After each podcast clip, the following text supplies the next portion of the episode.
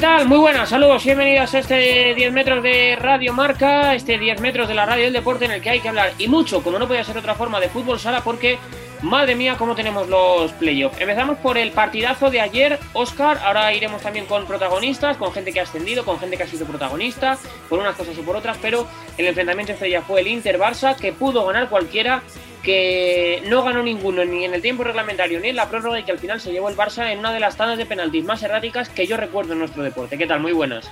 Hola, muy buenas. Pues sí, el gran partido de estos, la gran serie de estos cuartos de final, que era al tercer partido, después de que Movistar Inter y Barça llegasen a la prórroga a los penaltis, en un partido muy igualado en el que siempre fue por delante el Barça, en el que, sin embargo, dio mejor imagen quizá el Movistar Inter, lo, lo decía Andreu Plaza después del partido, que quizá ellos habían hecho más méritos para haber ganado el primer partido y seguramente había hecho más Movistar Inter para ganar el segundo. Y sea como fuere, cada uno se ha llevado un partido. Al final se llegó a la prórroga, esa prórroga en la que Aicardo marcó un golazo prácticamente desde su área, eh, pillando despistaba a Jesús Herrero y a poco empató Pito. Y eh, en la tanda de penalti, después de tres o cuatro fallos consecutivos, el propio Aicardo era el que marcaba el penalti definitivo y eso hace que la serie vuelva a Palau y que ya sea la despedida de Andreu Plaza o ya sea la despedida de Pola de Movistar Inter, pues eh, este miércoles en el partido que, cerrará estos cuartos de final en una serie, como digo, muy igualada, que además está acusando mucho las lesiones de los jugadores. Eh, Diego ayer jugó solo la primera parte porque eh, no podía más, Esquerdiña sí que aguantó todo el partido, Pito acabó lesionado el partido y es seria duda para, para el tercero, así que bueno, pues unos partidos, un partido muy emocionante que bueno, pues un duelo más entre el Barça e Inter, que salvo esta tanda de penaltis, en el Barça todavía no había conseguido ganar ninguno el que pierda se queda sin Europa. Esa es una de las grandes premisas, al igual que se queda también sin el título. Y dicho lo cual, Oscar, también hay que comentar y hablar sobre Em, precisamente, antes de preguntarte por el resto de eliminatorias, la situación de Jesús Velasco y el Barça es ex de Movistar Inter, tiene pinta de que va a ser el futuro técnico culé y a mí me da la sensación de que de llegar Jesús Velasco finalmente al conjunto blaugrana, que así parece que, va a ser y que va a ocurrir, pues yo creo que sería un salto, un salto también, eh, un cambio de dinámica, ¿no? Yo no sé si un salto, porque Ya tiene el equipo compitiendo por todo, pero sí por lo menos eh, un fichaje galáctico, ¿no? De un entrenador que, que poco menos que te asegura éxito. Sí, parece un impulso más, parece que está todo hecho. Este fin de semana ha ganado la Liga Francesa con el ACCS, con Carlos Ortiz también, que ha sido elegido mejor jugador de la liga. Y sí, todo apunta que ya está hecho la llegada de Jesús Velasco de cara a la próxima temporada, que además seguramente tampoco llegará solo, porque seguramente Carlos Ortiz también sea fichaje del, del equipo azulgrana, con lo cual pues es un proyecto muy claro. Curiosamente, una forma de jugar eh, pues muy contraria a la que aparece en el Barça, que es muy marcada por la presencia de Ferrao y luego con otros pibos como, como Simbiña. En este caso, pues eh, ya sabemos que Jesús Velasco apuesta mucho por el juego de cuatro, aunque no se cierran, con, el Monster Inter ha jugado eh, muchas veces con, con y desde luego sería un salto importante. Al final es también un poco cambiar, un cambio de dinámica, porque los dos últimos entrenadores, Andreu Plaza, que ha estado cinco años, el Marc Carmona, que estuvo de una década, pues son entrenadores de la casa, digamos, y al final pues es un, entrenador que viene de fuera y que sí que viene a dar el impulso a la sección que busca, pues, eh, Joan Laporta de su llegada, de, revolucionar un poco todas las secciones y en este caso, pues, Jesús Velasco yo creo que es pues el galáctico de los banquillos, eh, quizás el, el, de los pocos galácticos que hay en los banquillos y llega pues una apuesta muy fuerte del Barça. En el resto de eliminatorias, ahora tenemos cita con Rafa Usín para hablar del Cartagena Levante, del Levante Cartagena que se llevó el conjunto Granota. Tenemos todavía por, por disputar eh, la de Movistar Inter y Barça y habrá que ver cómo terminan las demás, Oscar, porque desde luego que sobre todo algo que está viendo mucho, salvo en esa del, del Levante, que yo creo que también la ha habido, pese a que ha sido un 2-0, es igualdad en las series y todavía quedan tres por resolver. Sí, de las cuatro solo el Levante ha ganado por la vía rápida, lo hizo ganando fuera de casa el primero de ellos. Y en, este, en los otros dos partidos, pues tanto Fútbol Emotion como el Viña del Valle consiguieron forzar el tercer partido. Fútbol Emotion tocado porque se dieron los dos casos de, de COVID que hizo que Retamar no pudiera jugar. Al final el partido se disputó y los maños pues apostando, aprovechando el portero jugador de Palma que jugó con el portero jugador para intentar buscar la victoria. Un rebote de balón hizo que Basile marcase prácticamente en el último minuto y diese la victoria a los Maños y en el Viñalbal y el Pozo, pues un ambientazo espectacular en el Brujen de la cabeza, un gol de Caña en la primera parte y un partidazo de, Edu una vez más, del portero del Internacional Portugués, que hizo que los manchegos pues hayan conseguido meterse en, ese tercer partido, un tercer partido pues que, que pueda hacer historia, porque al final eh, de los 25 años que ha habido playoff, creo que han sido 21 en los que el campeón ha llegado a la final y los otros cuatro han llegado a la semifinal. Nunca un ganador de de la liga regular ha llegado, ha caído eliminado en cuarto de final y el Viñalbal lo puede hacer en un partido que además estuvo marcado por la despedida de, de José Ruiz, una despedida que quizá no sea definitiva, porque ya sabemos que se retira, ahora hablaremos con él, pero el Virgen de la Cabeza le, le hizo un homenaje espectacular, muy bonito, pero bueno, ahora el equipo viaja a Murcia y podría tener un partido, por lo menos un partido más en el Virgen de la Cabeza. Habría que, verlo, desde luego que, que, sí. Pues aquí arranca este 10 metros de Radio Marca, una hora por delante de fútbol sala, una hora por delante de 40 por 20.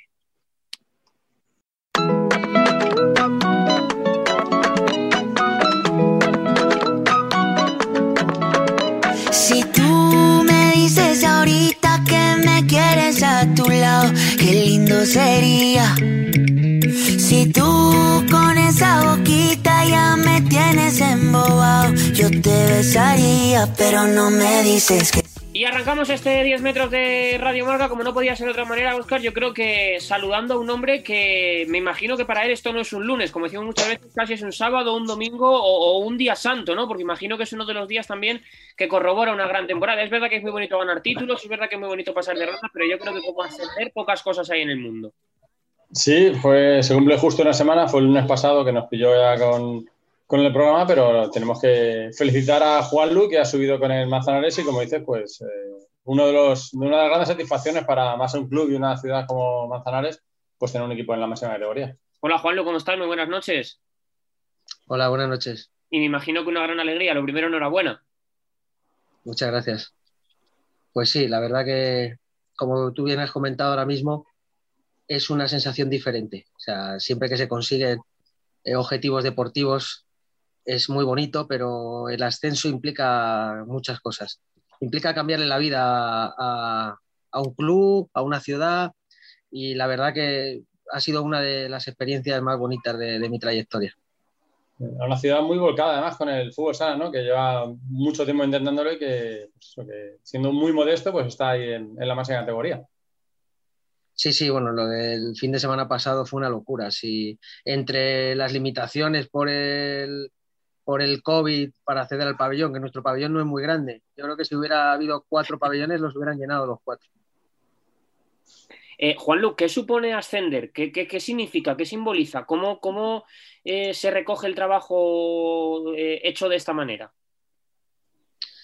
Como te comentaba antes, implica eh, muchas cosas porque implica un cambio. O sea, te obliga a evolucionar.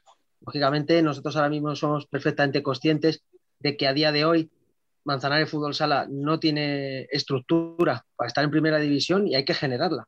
Y hay que trabajar muy duro todo el verano porque el objetivo es, sabiendo de las dificultades que, que conlleva, porque el salto es tremendo, el objetivo es intentar superar el primer año, que en mi opinión es el más difícil, eh, conseguir salvar la categoría. Antequera, por ejemplo, ¿no? Que le ha costado, le está costando mucho estar un año en primera, que ha estado años en primera, pero no, no permanecer en primera. Es que el, el, salto es muy grande. Y encima, este año aún más, porque yo lo comentaba el, el, otro día con un amigo que tú en una temporada normal llegas a primera y por lo menos ya te miras de tú a tú con otro a tu lado, que viene en la misma situación, ¿no? Es como los dos novatos que llegan al instituto, pero esta vez es que el novato solo somos nosotros. Y en cuanto a la estructura del club, en cuanto a infraestructuras, pabellón y todas esas cosas, también a ver que, que tocan muchas cosas. Bueno, eh, afortunadamente eh, tenemos el compromiso por parte del ayuntamiento, hay ya planificado un pabellón nuevo para septiembre de 2022 y lo que se va a hacer es, el que tenemos actualmente, las pequeñas reformas para, digamos, que nos permitan poder la primera temporada jugar en casa, porque para nosotros es importantísimo estar en Manzanares y con nuestro público. Ir a jugar al Quijote Arena, que es un pabellón fantástico, pero un pabellón de 5.000 personas con, con, esa capacidad y, es, y esas circunstancias para nosotros sería muy complicado. Sí, Piñalbalí lo pagó también su primer año, también tuvo que hacer eso y, y, le costó y ahora estamos viendo lo fuerte que se hace en su pabellón. Es así, eh, es que prácticamente tú metes mil personas en el Quijote Arena y estás en campo neutral, parece que no hay nadie y nosotros necesitamos jugar en casa y necesitamos ese, ese sexto jugador porque no nos va a sobrar absolutamente nada en la primera temporada para si queremos conseguir el objetivo. Eh, Juanlu, ¿cómo recuerdas los inicios de la campaña? ¿Qué te dicen a ti que el objetivo, cuál es el objetivo que tiene Manzanares? Eh, ¿cómo, ¿cómo, son esa planificación inicial? Y no sé si, si, el éxito que habéis conseguido tú lo esperabas, lo tenías en la cabeza o era un objetivo que tú, que tú tenías. Está claro que nosotros tenemos unas circunstancias y un hándicap importante, que es el hecho de, de que nosotros no estábamos asentados como, la, como plantilla en Manzanares. Teníamos que alternar, alternábamos entrenamientos en Madrid, porque la mayoría de los jugadores y cuerpo técnico incluido somos de Madrid, con entrenamientos en Manzanares. Eh, a mí es lo que me parece más increíble, con, con tres sesiones a la semana, eh, con jugadores que se levantan a las 6 de la mañana para trabajar. Evidentemente, mmm, las casualidades no existen y no hemos hecho magia, porque un entrenador no saca de donde no hay. El talento y el compromiso de los jugadores es brutal, era de, primer nivel, pero los condicionantes eran importantes. Y entonces, ¿eso cómo se suple? Se suple intentándolo compensar, trabajando muy bien. Eh, yo cuando empecé la temporada hablaba con los jugadores y les decía, es que nosotros no nos podemos permitir cinco minutos de entrenamiento, de perder el tiempo, porque estamos en, en inferioridad de condiciones con otros y tenemos que venir concentrados en trabajar desde el minuto uno hasta el último minuto de cada, de cada entrenamiento. A la hora de condicionar las cargas, el preparador físico tienes que valorar que hay gente que se ha hecho 200 kilómetros para bajar a entrenar y que sí tiene que hacer otros 200 para volver. Todas esas circunstancias, eh, pues había que superarlas. Yo, eh, luego el, formato de la competición ha sido durísimo, porque no te permitía eh, tener un mes malo. La primera fase, si te dormías, te quedabas fuera. Es más, nosotros eh, hubo un momento que tuvimos un partido clave, que tuvimos que ir a Castellón, un partido aplazado, que estábamos quintos y, pasaban cuatro. Eh, llegamos a la segunda fase y a, pesar de hacer una segunda fase fantástica, que somos el equipo que más puntos hizo en esa fase, hasta la última jornada no conseguimos cerrarlo. Todo fue ir superando adversidades y jugando final tras final tras final.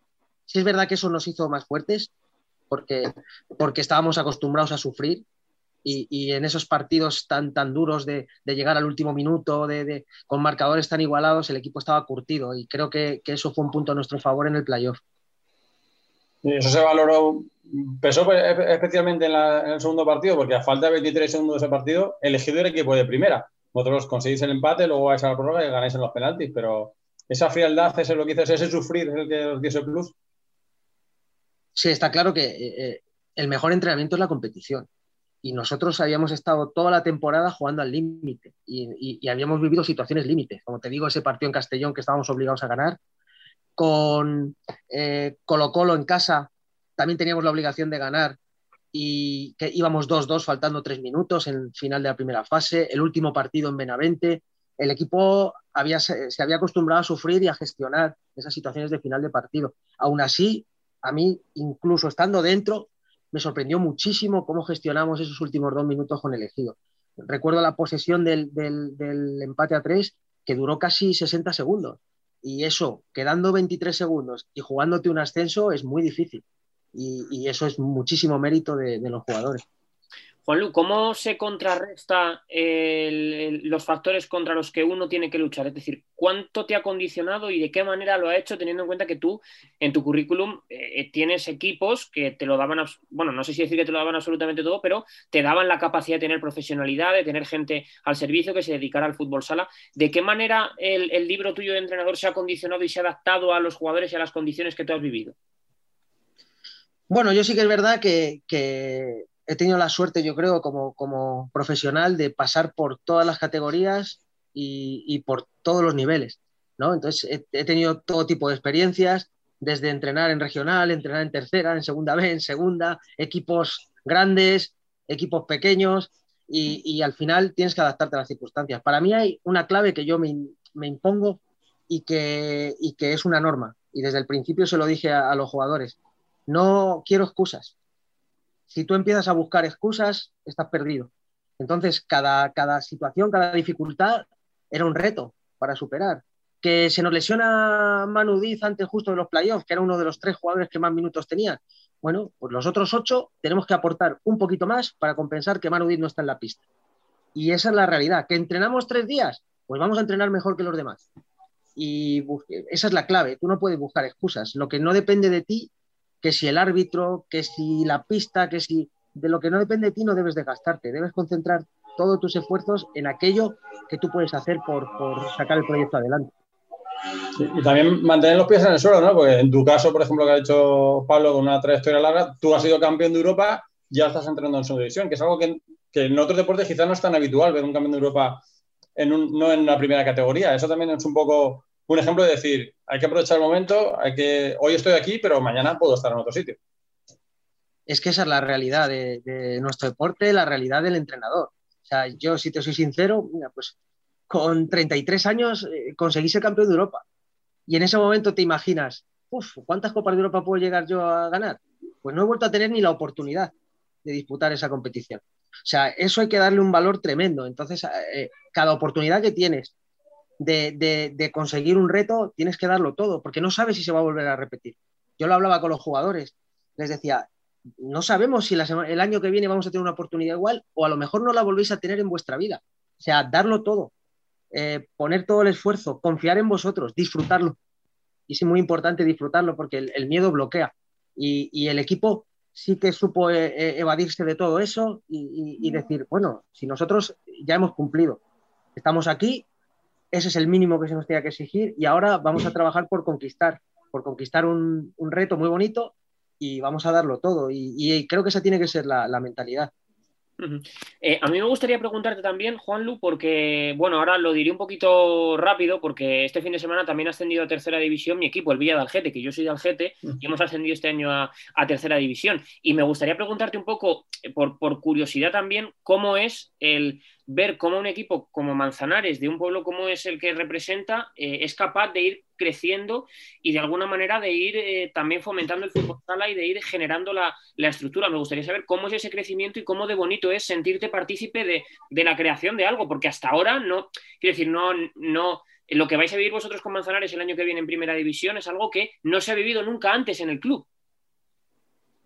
Sí, claro, es lo que, lo que comentábamos antes de lo que implica un ascenso sea, un ascenso eh, es que implica muchas cosas, no solo la satisfacción de, aquellos que forman parte de, ese proyecto ¿no? y, que, ponen su granito de arena, sino que exige un cambio a todos los niveles y, generar unas estructuras. Lo primero es generar una masa social, yo creo que eso es fundamental. O sea, tener un apoyo, tener un respaldo, tener una solidez detrás. A partir de ahí, eh, generar unas estructuras a nivel de club. O sea, personas eh, capacitadas para, cada uno dedicarse a, la parte en la que pueden ser más útiles y más válidos. Y sobre todo, eh, ser conscientes de que, de que, los pasos hay que darlos de uno en uno. Y es mejor dar los pasos de uno en uno que de dos en dos. Y a veces hay que dar un paso hacia atrás para luego dar dos adelante, ¿no? No creerte lo que no eres. Nosotros ahora sabemos lo que somos. O sea, no podemos eh, pensar en, historias, en, en, dónde vamos a ir. Aquí, aquí de lo que se trata es Ahora hay que generar, construir un proyecto el mejor posible dentro de nuestros recursos y nuestras posibilidades. Sabemos que la temporada que viene vamos a tener un playoff de 30 partidos, porque para nosotros va a ser un playoff desde el primer día hasta el último. Y a partir de ahí que nos sirva esto para, para asentar, asentar un proyecto en Manzanares. ¿No ve que cambiar mucho la plantilla? Bueno, hay que. Yo lo comenté nada más terminar el partido. Dije, y además que lo creo, que no me sobraba nadie, pero que me faltaba gente. En nuestro caso, además, éramos una plantilla muy corta, nos tuvimos que adaptar a las circunstancias. Por la situación económica, lógicamente, no había ingresos de taquilla, no había ingresos de bar, muchísimos ingresos que, un club como Manzanares, en una ciudad como Manzanares, con una afición detrás, eh, puedes tener en una temporada normal y este año no existían. Ante esas circunstancias, tomamos la decisión de no reforzarlo. Fuimos el único equipo en el mes de enero que no se reforzó. Y claro, ahora mismo esa plantilla corta es una plantilla corta que nos ha dado mucho. A mí lo que me gustaría es que, siguieran todos. Evidentemente necesitamos tres, cuatro jugadores que nos den un salto de calidad. Eso es otro de los hándicaps. Llegas tarde, porque claro, tú no... Eh, yo tuve una conversación con el presidente hace dos meses, empezaban a, llegar lógicamente las ofertas por parte de los representantes de jugadores. Y, y, mis palabras fueron estas. Digo, Manolo, yo no te puedo asegurar que vayamos a subir, pero claro, ya lo veía y decía, no es imposible. Entonces tenemos que esperar. Que no tiene nada que ver un proyecto en primera con un proyecto en segunda. Ahora llegamos tarde al mercado. tenemos que reforzarnos, no es fácil, vamos a intentar hacerlo de la mejor manera posible, buscando a aquellos jugadores que se adapten a, nuestra idea y a lo que queremos. Pues Juan Luque, muchísimas gracias por estar aquí con nosotros en este 10 metros de, Radio Marca. Eh, le queda una... Me falta, una preguntita. Eh, deportivamente, en cuanto a lo que hemos visto en este playoff, eh, ha destacado mucho la figura de Dani Juárez y el uso del portero jugador que, fuera se utiliza mucho, porque aquí en España no se utiliza tanto. Yo creo que ayer, supongo que veis el partido entre Movistar Inter y Barça, el Barça lo utilizó un poco para iniciar las jugadas y evitar esa presión, esa presión de Inter. Es, algo que, tú se has apostado por ello y que parece que en España se tiene mucha reticencia. Bueno, es verdad que, nuestra cultura del futsal es otra. Y yo soy totalmente sincero, es la primera vez que lo he hecho en mi carrera. Nunca tuve un jugador, un portero con el manejo de pies que tiene Dani, pero al final el entrenador se tiene que adaptar. No, yo, yo lo, lo comparaba con, tú no puedes tener a Ferran en plantilla y decir, voy a jugar 4-0. No tiene sentido. Si tienes al mejor pivo del mundo, tienes que, potenciarlo.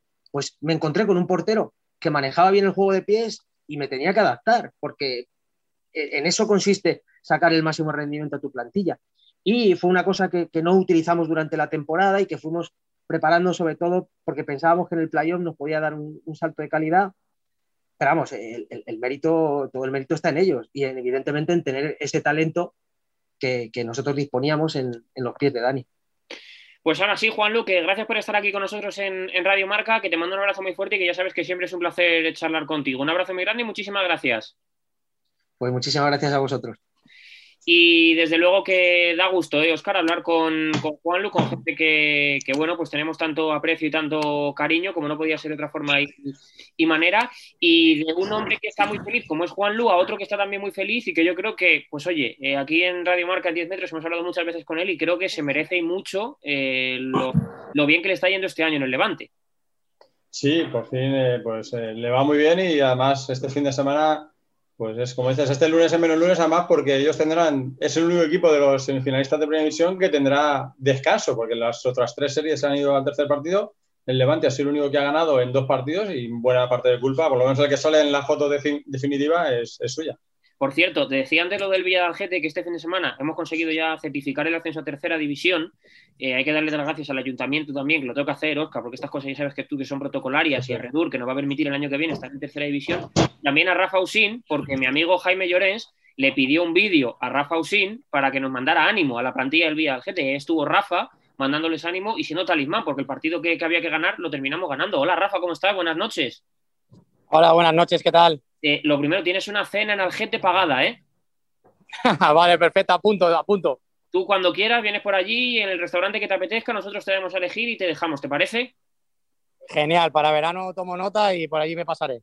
Perfecto, perfecto. No sé si, habrá fiestas este año, pero si no, también te podemos hacer lo, que necesites. Eh, pero dicho lo cual, enhorabuena porque me imagino que, que, lo de ayer, pues no sé si uno, después de toda la carrera tan larga y amplia que llevas tú, Rafa, lo puede definir con palabras.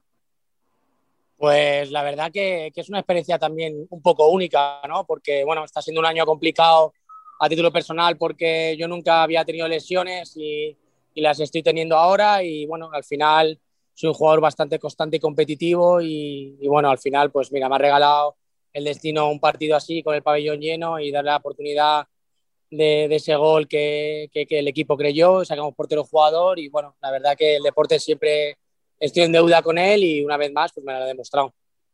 Es uno de esos goles que, te quedan grabados, ¿no? De los que siempre sueñas con, marcar.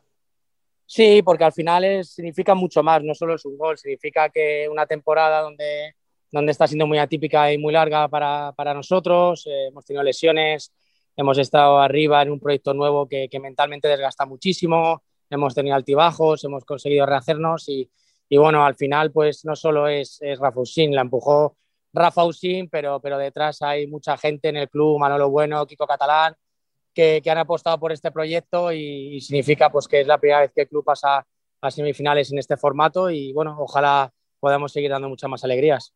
Eh, Rafa, normalmente en tu anterior etapa en el, fútbol sala, que había sido en, en Sota, en Navarra, los últimos minutos muchas veces os habían sido esquivos, ¿no? Recuerdo yo aquella copa, ya no me acuerdo si fue en Ciudad Real o en Guadalajara, con el gol de Cardinal, aquel en el último segundo que os eh, privó de, poder jugar la tanda de, de penaltis. Recuerdo momentos también en las copas del Rey con la final contra el Pozo en Guadalajara. No sé, imagino que también el hecho de que eh, por fin un, entre comillas, descuento, un tramo final de partido, un tramo decisivo, el tramo justo, el punto justo, eh, te haya favorecido, ¿no? En este caso, y haya terminado con final feliz, pues también es un poco, no sé, una, una sensación muy, muy bonita. Sí, sobre todo por lo que significa, porque al final yo soy muy partidario de sacar el portero jugador porque considero que tomas la iniciativa y que no dejas nada al azar. Y, al final eh, lo que representa para el grupo, para el equipo, en esta vez que, ha salido bien, es eso, ¿no? Que, hemos sacado un gen ganador, que vamos por el partido. La podría, haber firmado perfectamente un hijo de Imanol Arregui, lo del portero jugador, y en el último segundo sacarlo, ¿eh?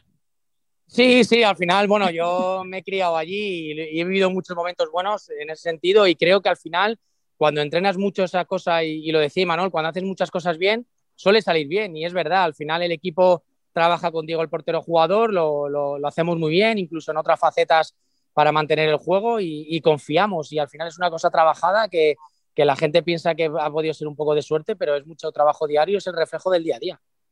Sí, también un poco peor por sorpresa al rival, ¿no? Porque se acaban de marcar, están con el subidón de que han empatado, de que parece que van a la prórroga, y eso de que lo saquéis inmediatamente quizás les puedo pillar un poco por sorpresa también.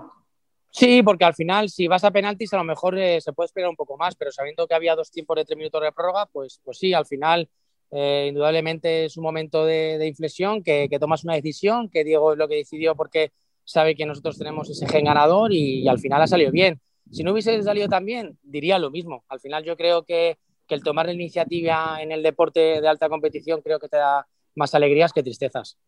Em, Rafa, dentro de todo este de todo este año, como ha dicho antes Óscar, sois el único, entre comillas, que, descansa, sois el único equipo que ha hecho los deberes, ¿no? Cuando quizás tenía que, hacerlos. ¿Qué ha supuesto pasar esta eliminatoria para, para el Levante, para el proyecto que tan ambicioso que han hecho desde el año pasado?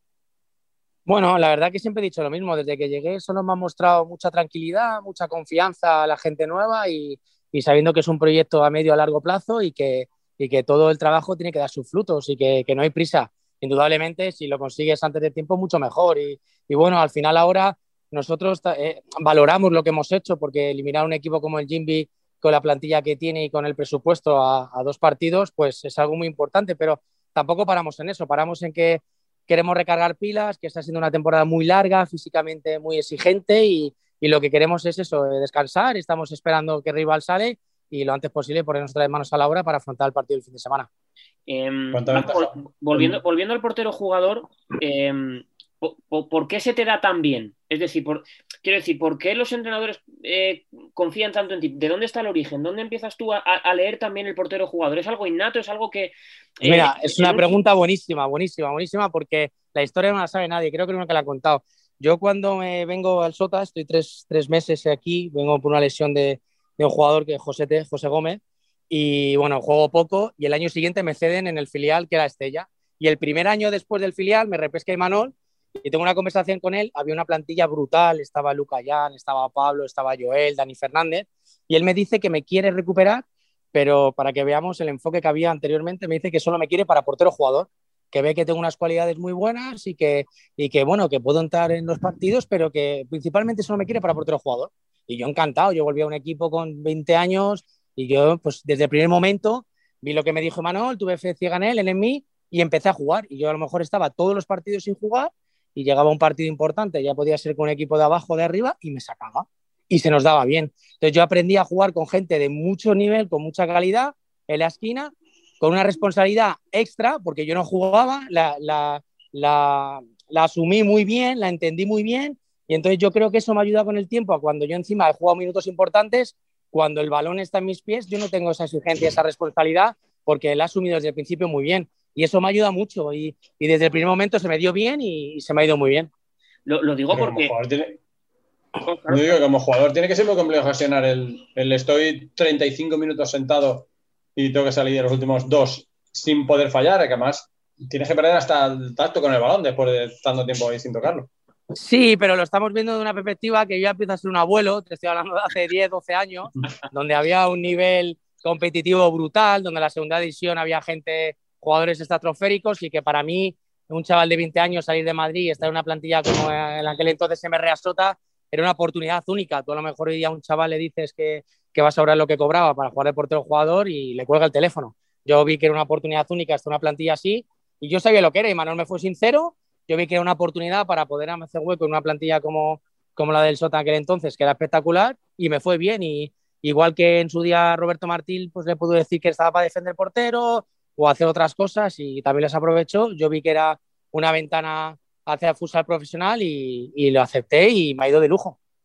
Pero, por ejemplo, en el último portero jugador que recuerdo, lo, preguntaba principalmente por, por, este caso en concreto. Es verdad que yo recuerdo contigo en la entrevista que hicimos ahí en la redacción de, de Marca Rafa, hablando sobre, sobre tu etapa con Marca Armona también en el Barça, que fue también en ciertos los minutos mayores los tenías como portero jugador, pero me sorprendió mucho el día que te lesionaste en la Copa, que ibas con el hombro en cabestrillo, que aún así Diego te decidió dar a ti la responsabilidad de jugar el portero jugador. ¿A ti te sorprendió que Diego te dijera, oye, Rafa, sé que no estás para poder chocar, pero para hacer los movimientos de portero jugador y los pases sí estás? ¿A ti te sorprendió que te sacara cuando intentabas remontar?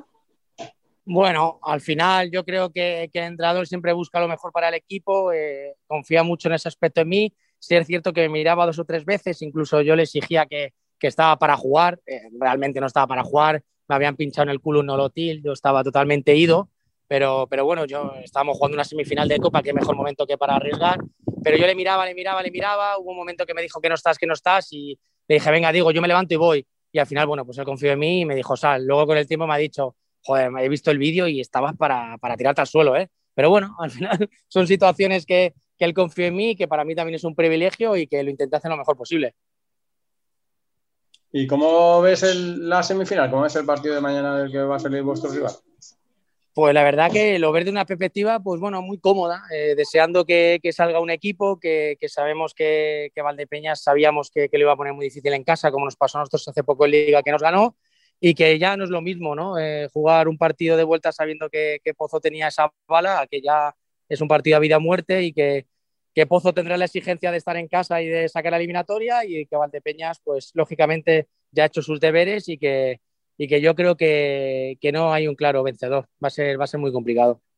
Eh, Rafa, eh, bueno, recuerdo, esto es un poco off the record, pero bueno, lo voy a contar porque yo creo que tampoco tiene nada de malo.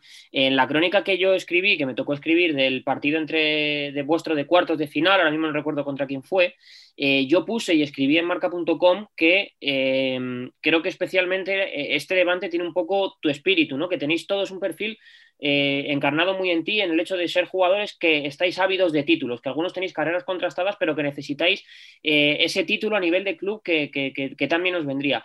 ¿Cómo estás afrontando tú esa opción, esa posibilidad? ¿Has pensado mucho en ello? ¿Has soñado mucho con ello? Sueño desde, desde el primer momento que empecé a tener minutos importantes de, de ganar un título. He tenido la suerte inmensa de ganar dos europeos con la selección, pero a nivel de clubs he estado muy cerca con Sota, no lo he conseguido y yo creo que es lo que mantiene vivo, me mantiene vivo ser mejor jugador cada día, esa competitividad que tengo y en un proyecto que creo que me va como anillo al dedo. Levante está en, el misma, en la misma posición que Rafusín, quiere, quiere seguir creciendo, quiere sobre todo ganar un título y dentro del vestuario estamos todos igual. Hay muchos jugadores contrastados como Maxi, que es campeón del mundo, que no gana un título. Eh, jugadores con mucho nombre como Arasa, eh, como Mario, que ha ganado, que quiere hacer aquí algo grande. Entonces, yo creo que nos, nos hemos juntado un grupo de jugadores con con, esa, con esas ganas de, por un motivo o por otro, conseguir hacer algo grande y, y, el club nos está poniendo todos los medios y todas las herramientas para conseguirlo. Creo que hablamos en principio de temporada de, de, de, Diego Ríos, de todos los conceptos que metía, de la forma de trabajar, de cómo os tenías que adaptar. ¿Cómo se ve ahora al final de la temporada? ¿Cómo lo ves en perspectiva? Bueno, pues se van viendo cosas, ¿no? Porque al final eh, Diego es muy metódico, quiere imprimir eh, muchos conceptos, quiere que, que se expongan y al final, bueno, él también se ha tenido que adaptar a los jugadores, los jugadores nos hemos tenido que adaptar a él y poco a poco se ha visto ¿no? el ADN de Levante que quiere, un equipo competitivo, que nunca se da por muerto, que defensivamente es muy férreo, que no da ningún minuto regalado y que, y que confía en la gente con calidad para definir partidos y, y, al final no es casualidad, un equipo que, que ha llegado a la semifinal de Copa, semifinal de Copa del Rey y que está en semifinal de Liga durante posiblemente el año más complicado y atípico de, de los últimos de la Liga Nacional de Fútbol Sala, pues, pues dice mucho, ¿no? Rafa, ¿lo ves entrenando a un equipo todavía más grande? Es decir, ¿lo ves entrenando uno de los mejores equipos de nuestra liga, a Diego, en un futuro corto medio? Bueno, al final es un entrenador que, que lógicamente va en proyección. Que al final, eh, hace unos años estaba en equipos con otros objetivos, luchando por la permanencia, le han dado la oportunidad de tener una plantilla eh, importante como la del año pasado de Levante, lo hizo muy bien, este año va creciendo, al final es un entrenador joven con muchas ganas de, de comerse el mundo y posiblemente si sigue en esa proyección, siendo español y, y todo lo que tiene dentro de él, seguro que, el día de mañana tendrá una oportunidad de, luchar por un grande y estar en un grande y se la merece. Oye, además, eh, más cerca que el título, para ganar el título que ha ganado semifinal y final, más cerca que eso tenéis la posibilidad de estar en Europa, que con eso vale con pasar la semifinal, que supondría para, para el Levante y para vosotros el poder jugar en Europa año que viene. La verdad que son palabras mayores ahora mismo, ¿no? Nos quedan dos partidos para poder luchar por algo así, pero, pero bueno, al final yo creo que nosotros lo que hacemos siempre bien es enfocar a, medio plazo. Todavía no tenemos rival de semifinales, estamos deseando tenerlo para poder enfocarlo, para poder ir a por ello, a por el partido. Realmente, y es normal, ¿no? Te mentiría si no te diría que lo miras de reojo, que joder, son dos partidos, ¿no? Para, para estar en Europa, pero tampoco nos conformaríamos. Si somos capaces de entrar en una final, tampoco nos valdría solo Europa, iríamos a por el título, pero, pero ya te digo que ahora eso queda muy lejos, que, que lo que nos ha hecho estar donde estamos es ir paso a paso y realmente estamos deseando que salga ya un semifinalista para poder poner el foco. A mí me queda una última y ahora le dejo a Oscar también que remate. Rafa, eh, me gustaría saber cómo estás viviendo tú también este año desde el punto de vista en el que antes has dicho en, tono de, broma que al final pues uno ya lo mira desde la perspectiva del abuelo, pero claro, yo me figuro que cuando uno ve que se retira José Ruiz, que Miguelín va a dejar el Pozo, que Aicardo también va a dejar el Barça, eh, yo imagino que uno también se va dando cuenta de todo lo que ha hecho en el, fútbol sala, ¿no? De, echar la vista atrás y decir, ostras, es que yo ya llevo aquí, tengo más tiros pegados que nadie, yo en las piernas.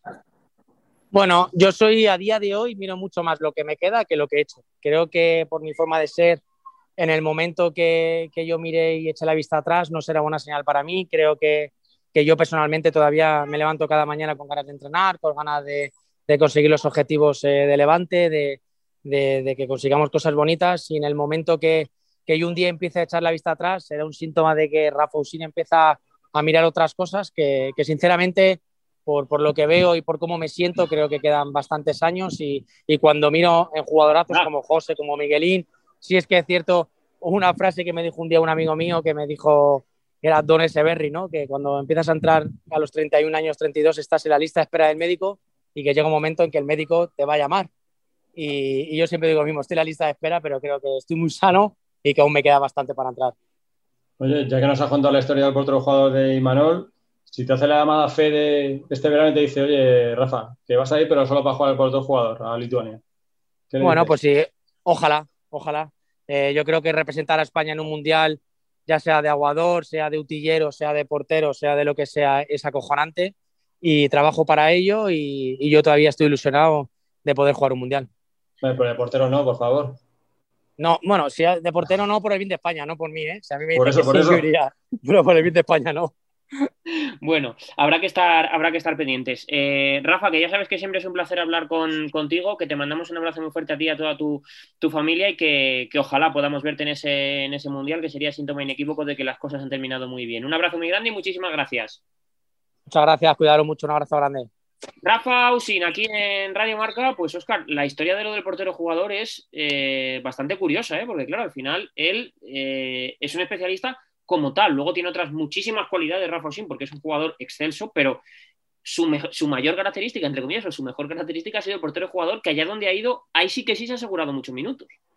Sí, habla de dos cosas. Por un lado, de, la especialización del deporte. Eh, vimos en su día a Nano Modrego en el Movistar prácticamente para lanzar los dobles penaltis, pero al final muy importante la figura del especialista.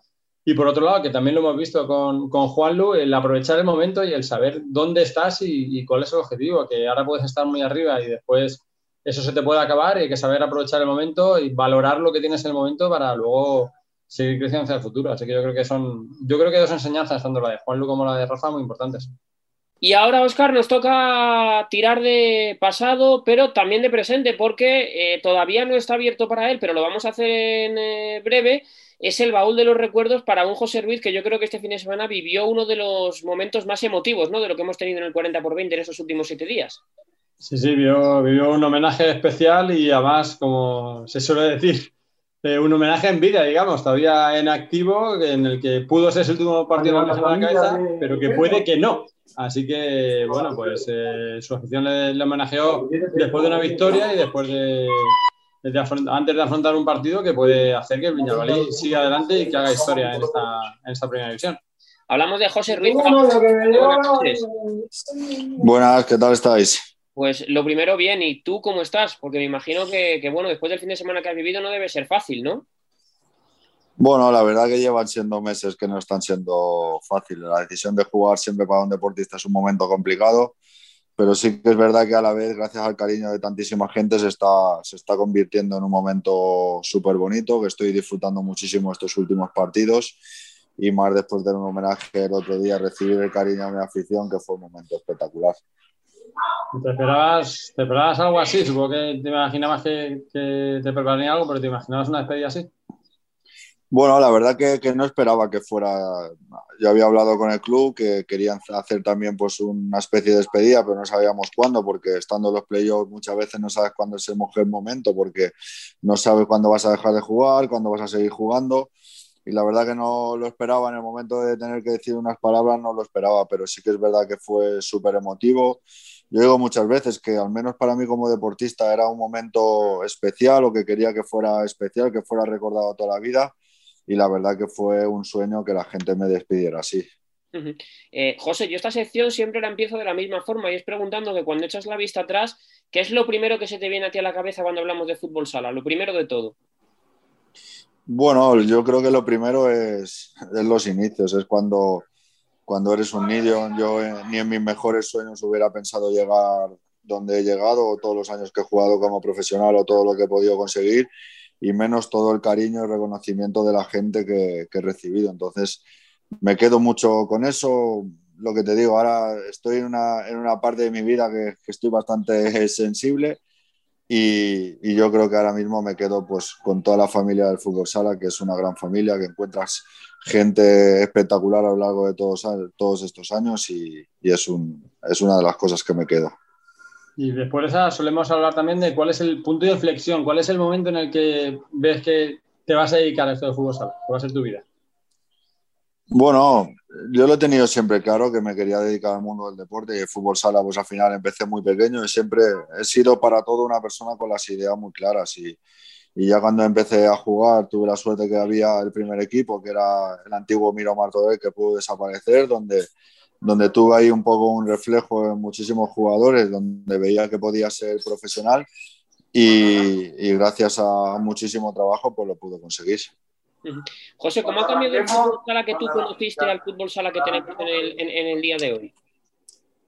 Bueno, yo creo que ha cambiado mucho en, en, muchísimas parcelas, no solo a nivel deportivo. A nivel deportivo se ha vuelto un fútbol sala con muchísima más intensidad, con jugadores mucho más fuertes físicamente, técnicamente mucho mejores también, eh, porque el juego ahora también es mucho más rápido, necesitas jugadores todavía mucho más habilidosos y también pues, pues fuera también ha cambiado muchísimo en el tema de, de la organización, del espectáculo, de la tele, de cómo, de cómo se, se, organiza un poco todo, pues ha ido mejorando mucho en los últimos años.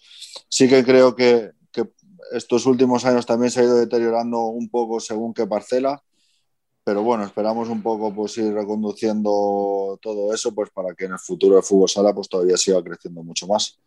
Sí, en tu carrera ha sido eh, un crecimiento tardío, ¿no? Porque recuerda aquel reportaje debutante en europeo a, a, los 30 años y quizá tus mejores años, tus años más destacados han sido en, en lo que sería el declive para otro jugador.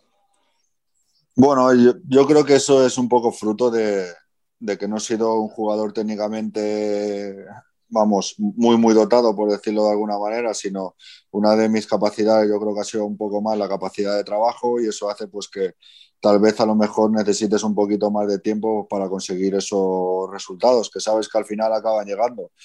Siempre pienso que la carrera de un deportista es una carrera muy a largo plazo, una carrera de fondo donde tienes que entrenar muchísimos días, muchísimos días cuando uno no está bien y hay gente que se acaba cansando. Entonces, como yo he sido siempre un fan de, de, entrenar y de intentar mejorar cada día, pues al final poco a poco me fue llegando el premio.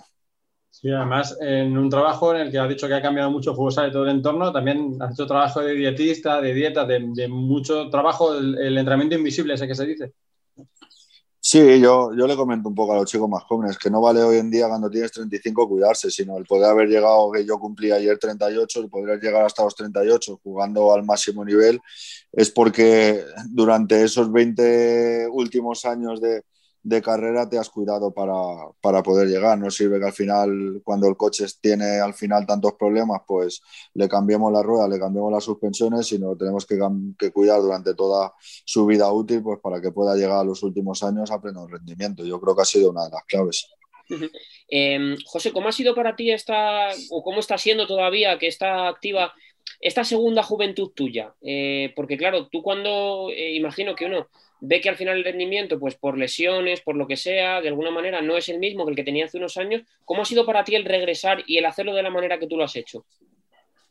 Bueno, yo creo que ha sido, una de las claves ha sido un poco adaptarme, porque sí que es verdad que no tienes la misma velocidad, no tienes muchas cosas que cuando tienes 30 años en un deporte al final que, que es tan eléctrico, donde como digo se ha vuelto tan físico, entonces ha sido poco a poco saber adaptarse. Yo no pienso que, que los jugadores, me he encontrado mucho a lo largo de mi carrera deportiva que dicen, eh, no, es que yo siempre he jugado así, yo siempre lo he hecho así, sino te tienes que ir adaptando a cada entrenador, a cada, a cada momento en el que estás. Y en eso creo que, que ha sido una de las claves, pues al final, pues para poder seguir rindiendo al máximo nivel. Y luego también la cabeza de hacer cierto sacrificio, porque estos últimos años en Viñalbali, con tanto trayecto para ir a entrenar desde, desde Guadalajara, ha sido más complicado todavía. Sí, yo creo que ha sido un poco lo que ha sido un punto, un poco el punto negativo o el punto positivo. Gracias a eso he podido seguir jugando, pero gracias a eso también al final los kilómetros me han desgastado un poquito que haya hecho tomar la decisión. Sí que es verdad que también te digo que por otro lado siempre hubiera querido dedicar, o sea, retirarme un poquito más joven, pero como estos últimos años he disfrutado tanto, pues lo sigues alargando pero sí que es verdad que te digo que ha sido complicado porque hacer al final cuatro o cinco veces a la semana 500 kilómetros para ir a entrenar no es tarea fácil. Eh, José, ¿cómo recibiste la rellamada de la selección? La verdad que, que, con mucho cariño y con muchas ganas. Sí que es verdad que, que llega un momento que cuando estás yendo de forma regular pues al final eh, te sientes, te sientes contento por estar ahí. Llevaba luego dos años en los que, los que no estuve y lo echas muchísimo de menos porque son gente tan profesional donde aprendes tanto y al final llevar la camiseta de tu país es una de las cosas más bonitas. Pues hacerlo pues, prácticamente con 35 años pues fue un momento de satisfacción, de que volvía a estar a mi mejor nivel, de que había podido trabajar para eso, porque eh, llevaba al final de la temporada anterior, pues que había estado a buen nivel y luego la temporada siguiente, el año pasado, pues todo mi equipo estuvo a un gran nivel, pues con el tema de los dos subcampeonatos y eso pues me pudo hacer volver y me lo tomé con muchísima felicidad. Aunque te retires, José, si Fede y Venancio te llamaran para el Mundial, ¿eso sería una opción? Es decir, ¿tú te planteas el poder ir al Mundial? Sinceramente no, porque creo que no hay opción. Eh, yo estoy siempre a disposición de todo el mundo, pero sinceramente lo veo, lo veo muy difícil porque hay jugadores que están a un nivel mucho mejor que yo y creo que, en ese momento son ellos los que merecen ir. Pero sí que es verdad que, yo siempre estoy a disposición de, todo el mundo y, y, más de la selección que, que al final me han tratado siempre también. Pero como te digo, yo creo que, que hay jugadores que vienen pisando fuerte, jugadores muy jóvenes que, que, en este momento están a un nivel mucho mejor que yo y, y, creo que sinceramente ellos podrían hacerlo mucho mejor que yo en este momento. Mucha despedida, pero mañana visitáis el Parque Deportes, donde ha sido tu local. ¿Esperas que no sea el último partido? No, esperemos que no. Siempre es un sitio especial y, y la verdad que, que nos lo jugamos todo. El partido de allí fue la primera parte estuvimos muy mal, fue muy igualado. Aquí también fue un partido muy igualado con un 1-0 y sufriendo muchísimo. Y creo que mañana pues volveremos a, estar de la misma manera. Así que es verdad que estamos con muchos jugadores tocados, que estamos un poco ahí en algodones para poder llegar mañana. Veremos a ver si, si, si podemos llegar en condiciones, pero, pero bueno, yo creo que ellos también nos respetan mucho, sabe que, que en este tipo de partidos, a, a, un partido somos también peligrosos, lo demostramos el año pasado, pasamos un bache malo antes de poder llegar al playoff, pero ahora estamos a pleno rendimiento y somos peligrosos contra cualquiera. José, ¿dónde te ves al finalizar la temporada? ¿Qué, qué tienes en la cabeza? ¿Qué tienes en mente? Difícil, difícil la, la respuesta, porque cuando yo tomo la decisión al final de jugar, no la tomo solo o pensando que tengo que tengo algo, sino porque es el mejor momento. Creo que, que, dentro de la pista ya no me veo que pueda dar el 100%, por lo que te digo, porque el fútbol se ha vuelto muy físico, estaba haciendo muchísimos kilómetros y, no me veía con la capacidad de dar el 100%. Entonces, por ese motivo prefiero echarme a un lado. Y, sinceramente no lo sé. Hay muchísima gente proponiendo eh, nuevos proyectos, nuevos retos o, lo que para mí son nuevas parcelas, porque hasta, hasta ahora toda mi vida había sido como jugador y ahora pues estar en puestos directivos en, en otro, en otra serie de, de, zonas también relacionadas con el fútbol sala, pues no estoy tan acostumbrado y lo único que quiero es un poco pues acabar un poco la temporada para poder centrarme y, ver a ver dónde, dónde me ubico. ¿Pero te ves más en, en los despachos que en los banquillos? Bueno, el, el, mundo del entrenador siempre ha sido algo que, que me ha llamado muchísimo y que, y que me gustaría experimentar, si te soy sincero. Pero sí que es verdad que también necesito un poco ahora un momento de, de pausa en mi vida, porque he estado durante tres años haciendo muchos kilómetros. Mis hijos y mi mujer también me necesitan un poco en casa. El estar cambiando otra vez eh, de ciudad ahora no sé si es lo que más me gustaría. Por eso al final eh, si me preguntas si me gustará más un puesto directivo que uno de entrenador, te diría de entrenador, pero sí que es verdad que los puestos directivos pues, tienen una, tienen una parte de un poco más de, tranquilidad o, de a la hora de estar en un sitio que, el puesto de entrenador no, no, tiene. Entonces estoy valorando un poco todas las opciones a ver qué, qué hago al final. José, tú has dicho una cosa y es que eh, hay cosas que el fútbol sala tiene que mejorar. Tú que eres un tipo que tiene mucha experiencia y que lo ha vivido prácticamente todo en el fútbol sala, ¿a qué te referías? Bueno, un poco, un poco todo. Yo creo que, que estamos perdiendo un poco pues la esencia. Al final debemos de, unirnos todo para, para, poder mejorar pues, por muchísimas cosas en el tema de, de, televisión, de horarios, de condiciones de los jugadores.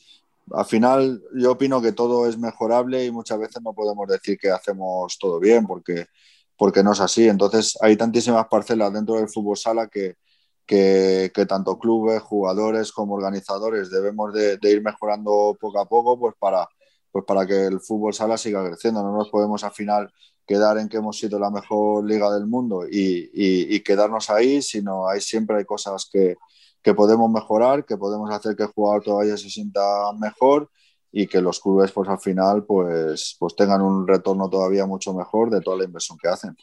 Me parece el mal endémico del fútbol sala, ¿no? Que al final es un mundo pequeño, pero en el que hay demasiadas peleas internas entre, entre muy pocos. Sí, yo creo que también hoy en día a mí no es una cosa que me guste mucho, pero también está el tema de las redes que, que yo creo que están afectando negativamente.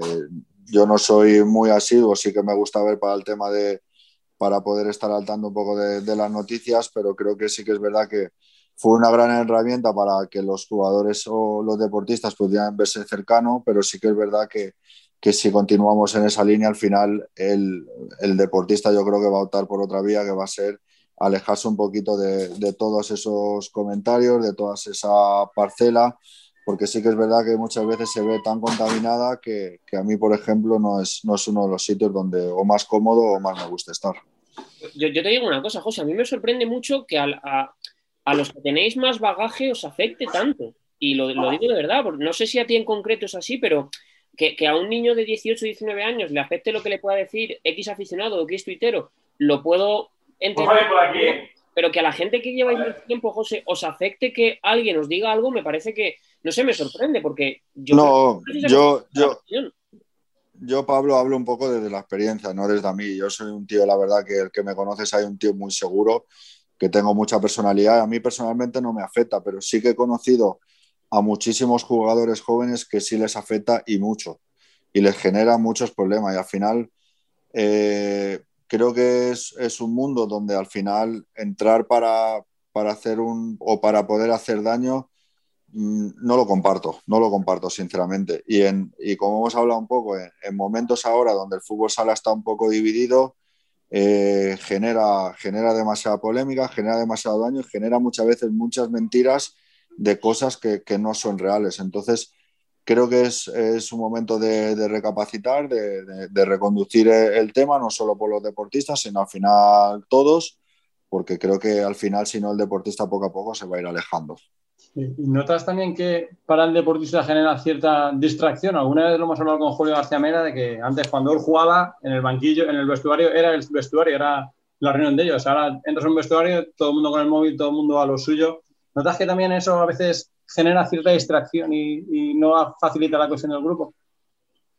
Sí, yo creo que, que la vive más que muchas veces cuando vas de viaje se sientan o estás esperando un vuelo y está todo el mundo con el teléfono. Pues en la vida real o en los vestuarios prácticamente muchas veces pasa exactamente lo mismo. Estamos o prácticamente muchas veces nos vemos en la obligación casi de, poner una foto antes del partido, poner cómo ha ido después y ser nuestros propios gestores de prensa. Entonces, yo creo que, el uso de las redes, tanto por todos, ¿eh? igual que tanto de los aficionados como los jugadores, a veces no está siendo el idóneo o, desde mi forma de verlo no es el que más me gusta. Entonces, sí que genera distracción, yo creo que, han generado bastante, bastante daño, a muchos deportistas también.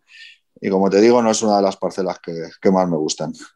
Pues la opinión de, José Luis, que yo creo que también hay que escucharla y, valorarla y tenerla, y tenerla en cuenta. Que todos, eh, claro, es que es muy fácil, eh, detrás de una cuenta en la que no está tu DNI, ni tu nombre, ni tu foto, insultar y meterte con la gente. Esa postura es muy sencilla y yo creo que también, pues a mí me parece que estoy contigo, José, en que no, no, no creo que sea, que creo que está todo demasiado tóxico, que se creó en, un principio.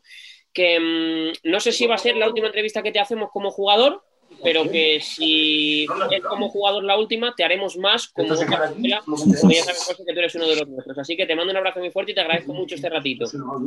Nada, os lo agradezco a vosotros porque siempre habéis tenido un trato fenomenal, sea la primera, la segunda, la última, puedan venir más os agradezco todo el cariño, todas las entrevistas que me ha hecho Oscar también durante todos estos años y la época de la selección y ya sabéis que me tenéis a vuestra disposición para lo que necesitéis. Un abrazo muy grande y muchas gracias, José. Un abrazo, hasta luego. Pues yo creo que no podíamos terminar mejor este 10 metros de Radio Marca que con eh, José Ruiz, con uno de los grandes de nuestro deporte, con uno de los grandes de nuestro fútbol sala y con un tipo, pues yo creo que tengo la sensación de que es un tipo que va a aportar mucho en los despachos y va a aportar mucho fuera de la pista. Sí, que habla mucho, pues eso, las reflexiones que hay que hacer, que no todo es lo que luce, que hay muchas cosas detrás y que hay muchos sacrificios y que, y que bueno, que lo importante tiene que ser eso, centrarnos, estar todos a lo mismo y, estar centrados en la pista en vez de estar de fuera. Pues hasta aquí llega este 10 metros de Radio Marca. Gracias, Oscar. Un abrazo. Y la semana que viene más Fútbol Sala en la Radio del Deporte.